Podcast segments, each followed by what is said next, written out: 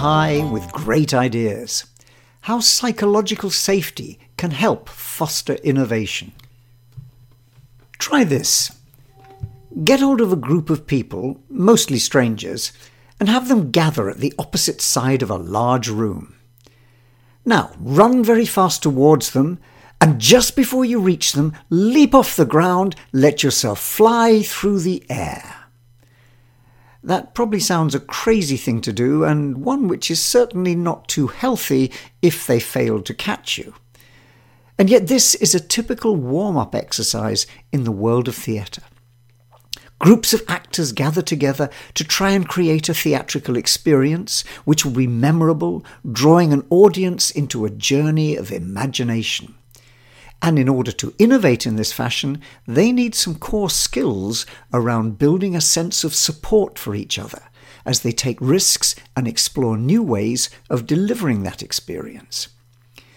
Flying through the air and hoping someone will catch you is a powerful way of developing that sense of support and it underlines a key element in our understanding of what makes for effective innovation.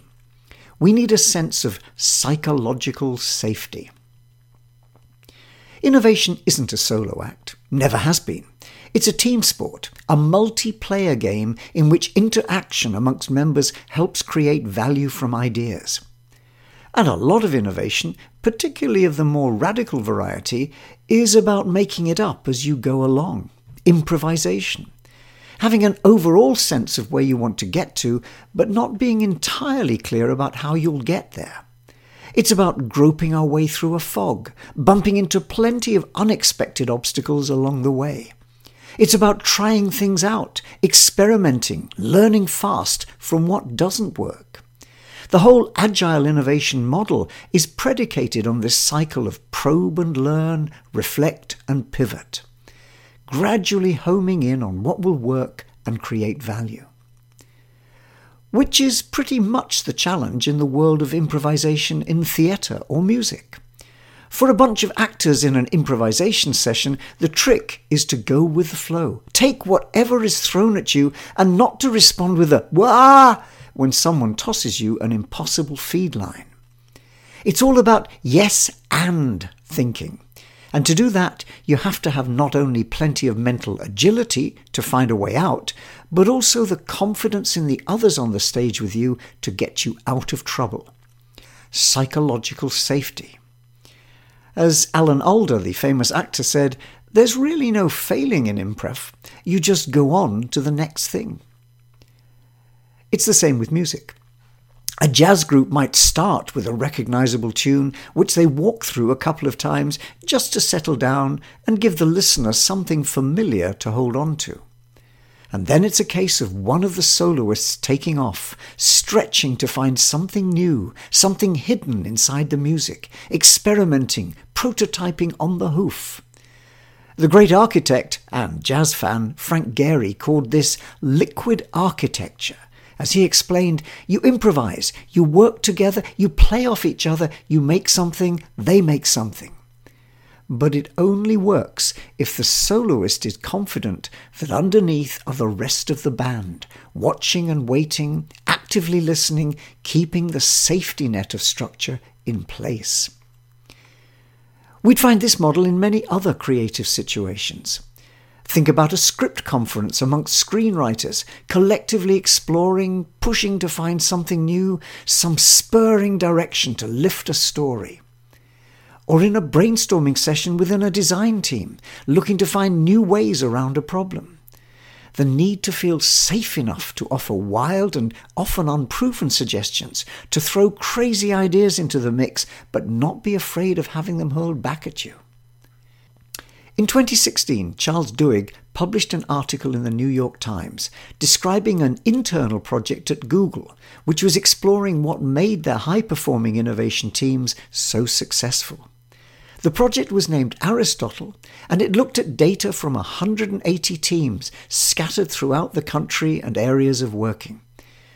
What made the biggest difference was not inspirational leadership or careful team selection, but rather the underlying team culture, the way we do things around here, which had emerged.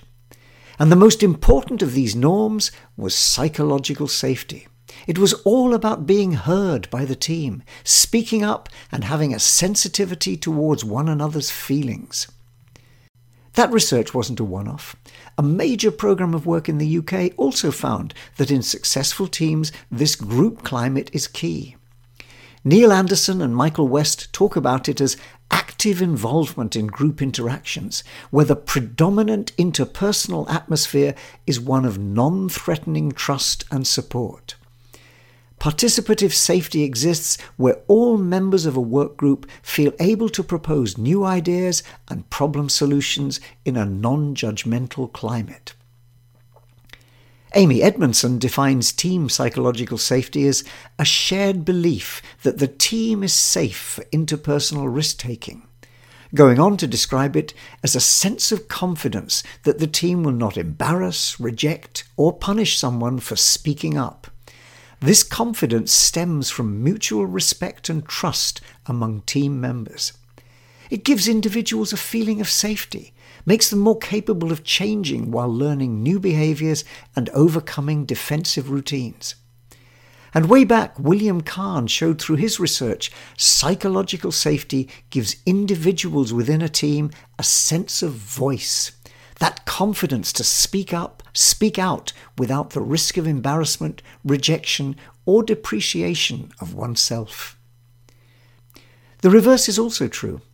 Without psychological safety, people feel anxious and threatened. And these emotions can reduce cognitive and behavioral flexibility and responsiveness. These behaviors might emerge in different ways. For example, threat rigidity, that frightened rabbit effect, learning inhibitions, where the group plays safe and doesn't explore, or saving face as a reaction to threat. But their effect is the same to reduce or eliminate innovative behavior. But this is not to say that building a climate high in psychological safety is all about everyone being nice to each other, not challenging or rocking the boat. Far from it. Research has consistently shown that low levels of conflict and challenge can also stifle innovation. Brainstorming is a powerful tool, but if it's practiced by getting everyone only to support and accept the ideas of others without a level of challenge or constructive criticism, it's often ineffective. Instead, what's needed is a process which enables both exploration and also robust challenge something which film studios Pixar understand well. They've spent decades refining their internal creative processes to allow for regular daily challenge sessions, which knock interesting ideas into healthy shape and enable them to deliver a steady stream of innovative movies. It's a balancing act.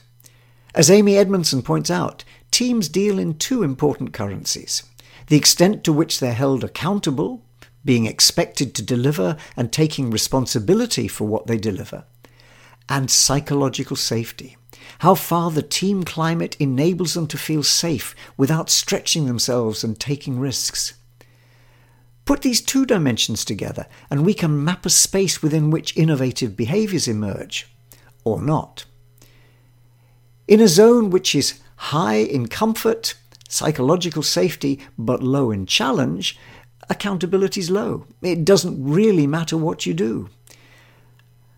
The second zone, which we might call apathy corner, is where we're low both in psychological safety and accountability, where it doesn't feel like anything matters in terms of what you do, and anyway, no one cares much about you. Not a good place to be. A third zone is where creative action ought to happen, where there's high accountability, high expectation, but you feel so stressed by the high levels of expectation that you can do nothing.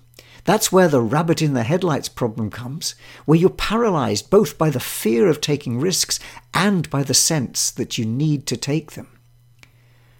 The last zone is where it all comes together a learning zone, where there's that team climate of psychological safety to enable risk taking and high levels of innovation. The promised land but that leaves us the question of how we might get there. What can we do to build psychological safety? Well, there are several things we can try to help create conditions for this learning zone kind of working. For example, create a positive framework within which teams can work, set the expectations and boundaries, manage the accountability dimension, give support and permission. William McKnight, the famous chief executive of 3M for many years, captured it well, challenging his managers to encourage initiative, but also to recognize that management that is destructively critical when mistakes are made kills that initiative. We can create supportive leadership in terms of goal setting. Amy Edmondson suggests framing the work as a learning challenge, not as an execution problem. We can invest in team building, maybe not flying through the air games, but there are plenty of other ways of helping teams understand the importance of and have the experience of psychological safety. Whether they're building towers or devising new machines to stop eggs breaking when they're hurled from windows, they can have fun whilst also learning how to work together. We can use the clock. One of the simplest tools we can use is to ensure that people get equal amounts of airtime, reduce the risk that some people's voices may not always be heard. We can certainly revisit the rules of brainstorming sessions to make sure that there's not only opportunity for freewheeling, building on ideas, supporting new directions, but also making sure that judgment is postponed, not eliminated. Good ideas emerge through this process of both challenge and support. And we can practice intelligent failure. Post project reviews offer an opportunity to look back to try and identify ways of improving for next time. Unfortunately, many teams have a culture in which it's difficult to own up to mistakes, and so important learning opportunities are lost in these reviews. Even worse, the same mistakes get repeated next time around. So we can try to use a style of exploratory questioning in project reviews, one which draws out the mistakes and failures in ways which are non threatening and which allow for psychological safety.